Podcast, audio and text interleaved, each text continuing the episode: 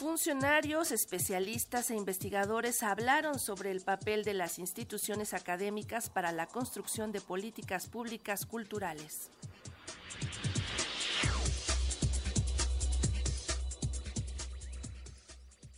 Durante el primer día de la reunión internacional Las Universidades del Mundo, Políticas Culturales y Desarrollo Sostenible de los Países, Luis Arriaga Valenzuela, rector de la Universidad Iberoamericana Ciudad de México, institución encargada de la organización de este diálogo, señaló la necesidad de este encuentro para debatir y reflexionar sobre el papel de la cultura, su desarrollo, así como el tipo de políticas que se requieren para construir una sociedad más justa, democrática e igualitaria. Debemos diseñar e implementar políticas culturales con la capacidad de construir puentes de entendimiento y diálogo que ayuden a las sociedades a construir, a reconocer y a respetar esta diversidad, esta riqueza de la pluriculturalidad. Puentes que nos inviten a salir al encuentro y defensa de la diferencia y de la vida por su parte, el vicerrector de la institución académica, Alejandro Anaya, señaló que para la construcción de las políticas públicas culturales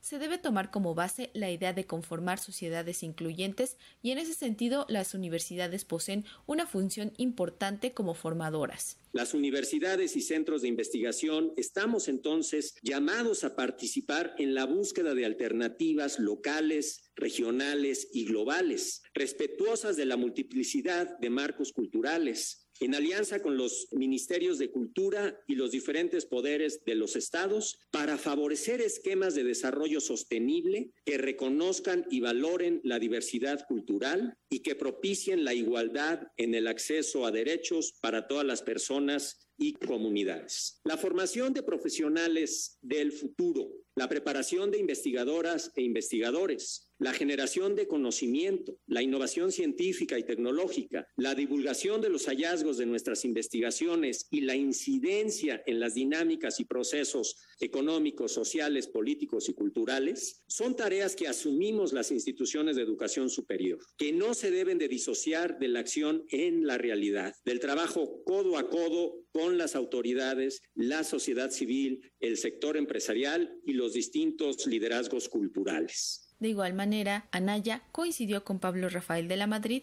director general de promoción y festivales culturales, al señalar que una vez finalizado este espacio de diálogo, se relatará un documento con las conclusiones que servirán para que los ministros de cultura participantes en Mondiacul puedan enriquecer el diálogo sobre la construcción de políticas públicas efectivas que permitan colocar a la cultura como bien público global. Finalmente, la directora general del Instituto Nacional de Bellas Artes y Literatura, Lucina Jiménez, encarga de dictar la conferencia magistral inaugural, resaltó la necesidad de pensar el papel de la cultura. Estamos en un momento en donde necesitamos efectivamente nuevas formas de creación y socialización del conocimiento, un uso ético del desarrollo científico técnico que nos permita el ejercicio de los derechos culturales en contextos de diversidad y de desigualdad, y también el impulso de las humanidades para la emergencia de una nueva ética social individual que nos permita